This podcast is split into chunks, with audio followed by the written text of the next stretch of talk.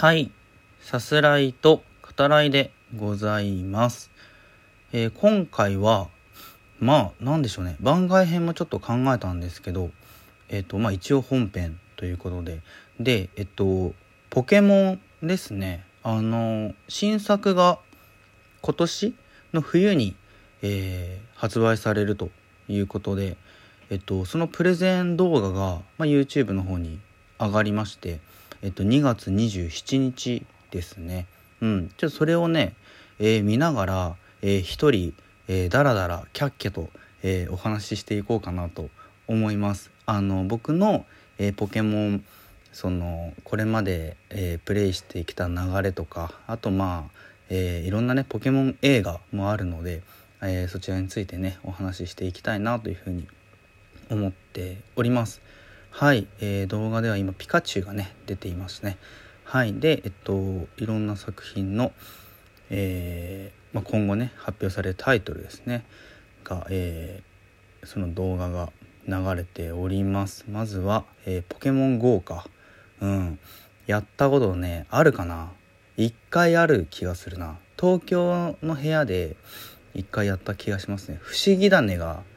出てきてた気がする。うん。なんで自分の部屋に不思議種がって思った覚えがありますね。はい。僕はもうなんていうの？同世代ですね。はい。えー最初に発表された、えーポケットモンスター、えー赤緑かうんを、えーちょうどだから当時は小学生ですよねうんに、えープレイしてましたね本当にこうポケモンと一緒にあの年取ってきたなっていう感じはやっぱありますね、うん、途中ちょっと離れた時期もあるはあるんだけどうん。やっぱりねその最初に遊んでた時っていうのはやっぱドット絵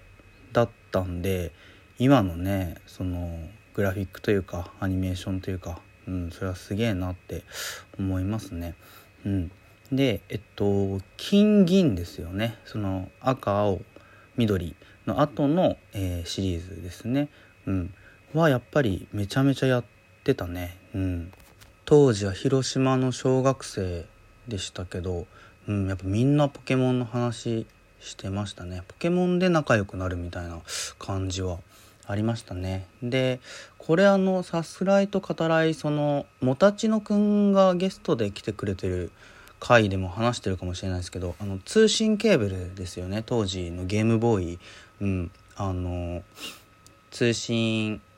交換で進化するポケモンもいたのでで友達とその通信ケーブル使ってねゲームボーイをつないで、えーポケモン交換して進化させるみたいなことが、まあ、当時はあったんですけどあのそのケーブルをやっぱ僕は持ってなかったから買ってもらえなかったんでその好きなねポケモンがいても、えー通信交換じゃないと進化しないみたいな、えーそういうこともあってあのずっとね進化前のままでこう止まっちゃうみたいな、うん、そういうことがありましたね。でもそこも、まあ、これももたちのくんとの回で話してるとは思うんですけどあの漫画「ポケットモンスター」ですね、うん、イエローっていう女の子が主人公の漫画があってあの進化しさせないことの良さみたいな。進化しなくてもいいんだよっていう、うん、そういう話でもあったりして、うん、そこにすごくこうあのグッとくるというか励まされるなみたいな。そういうところもありましたね。はい。で今これ動画ではこれなんだ？ポケモンマスターズ EX ね。うん。っていうのが流れてるな。うん。てか本当にこういろんなイベントが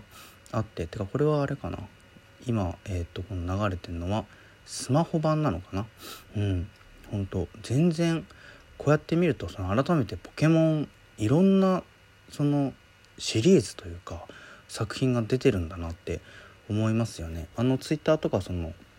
SNS でも今回その新作が発表されるっていうことで「早っ!」っていうねそういう反応も結構ありましたね。その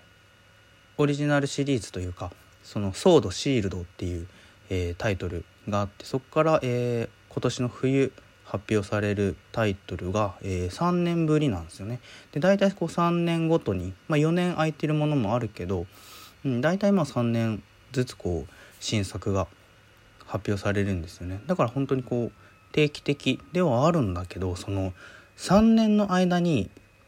あらゆるシリーズ、うん、そのあのポケモンレンジャーとかも、ま、昔はねあったりしたじゃないですか。あのいろんなこうポケモン使ったゲームが発表されてるしあとその過去作のリメイクですよね、うん、ダイヤモンドパールも、えー、最近そのリメイクが、えー、発売ねされてるばかりだし、うん、ちょうど今動画ではそのリメイクになりましたね。ダイヤモンドパール、うん、ポケモンあ大木戸博士出てきてる。えっとシェイミー。幻のポケモンですね。いつだったかな？結構昔に、えー、登場というかできてきてる、えー、幻のポケモンが今回のそのダイヤモンドパールのリメイク版にも出てくるようです。このシェイミーって言えばあれですね。映画になってますよね。ポケモンの過去の映画にも出てきてますね。そのシェイミをこうフィーチャリングした、えー、回がありますね。あれは結構僕見たんですけど良かったなって記憶がありますね。なんていうタイトルだったかな。えっと第11作ですね。ギラティナとこれ何て読むんだろう。氷空？ギラティナと空の花束シェイミ。うん。あの氷の空と書いて空と読むみたいですね。空の花束シェイミ。うん、2008年の、えー、劇場アニメですね。これは、ね、非常に見やすかったし、うん、あの何て言うかな？ポケモンまあファンだったらっていう言い方になるけどあのいい、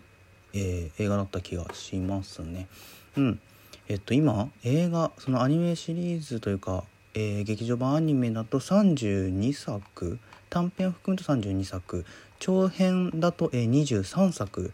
えー、公開されていますね。うん、えっと Amazon プライムビデオでは、えー、その全32作が、えー、2月の1日から配信が始まってるようです。未だにというかねそのアニメ特にその劇場アニメで言うと第1作ですよねそのミュウツーの逆襲の存在があまりに大きいっていうのはポケモン映画ありますよねやっぱ1作目であの出来の、えー、映画を作っまちゃったみたいなねところもあってその要は、えー、ミュウツーですよね第1作だとね、うん、ミュウツーの逆襲ですけどその人の手によって作られたポケモンであるミュウツーが、えー、まあ、いろんなねそのサトシのピカチュウとかそのクローンのねポケモンを作り出してそのクローンポケモンたち対、えー、サトシたち、うん。えー、とのポケモンでね戦うことになる。で全体的にはこう生き物論みたいなことがね、えー、語られますけど全体的にこう悲しみがあって、まあ、また深みもあってえポケモンでこんな映画見せてくんの？みたいなねそういう驚きもありましたね。まだちっちゃかったから多分完全にあの理解はできてたか分かんないですけどうん。それでもなんかすごいものを見させられているっていうそういう感覚はね、うん、ありましたね。はい。で、えっと、一旦ちょっと動画に戻りますね。プレゼン動画ですね。うん。では、あ、アルセウスですね。これ最近発表されたやつ。あの、オープンワールドかな。で、ちょっとこう、架空の古代日本みたいな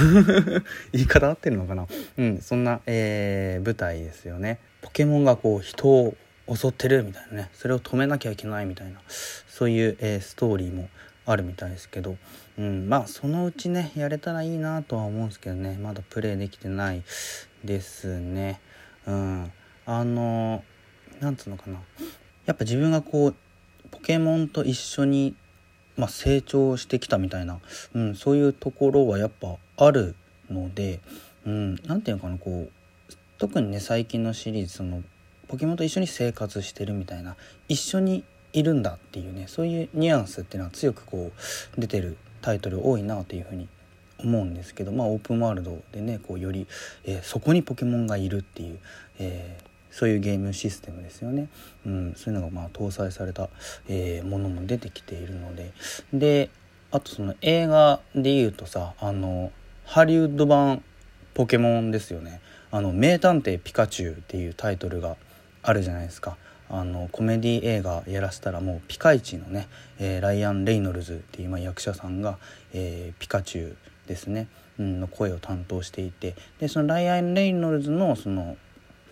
よく見せる表情あの困り顔あのおでこのシワとかがこうそのピカチュウにトレースされていると、うん、その名探偵ピカチュウも僕あの見てるんですけど あの楽しかったですね。あのネオンノワールみたいなねそういう趣があってハリウッド映画になることでちょっとやっぱその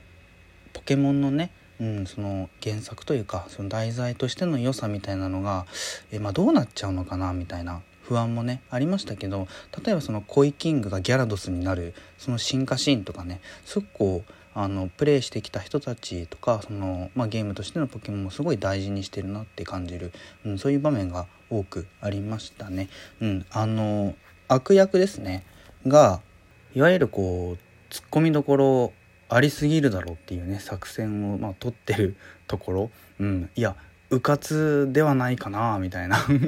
そういうね、えー、ところはちょっと思ったりもするんだけど、まあ、全体的にねサクッと軽く見れてちゃんと楽しめる、うん、そんな映画になっていたと思いますね。きちんとねこう一本の映画として成立させてるのもまあすごいなと思いますしあのやっぱその映画でポケモン出てくるとすげえ上がっちゃうなみたいな そういうところもありましたね。新作も楽しみですゲーム。はい。ではまた。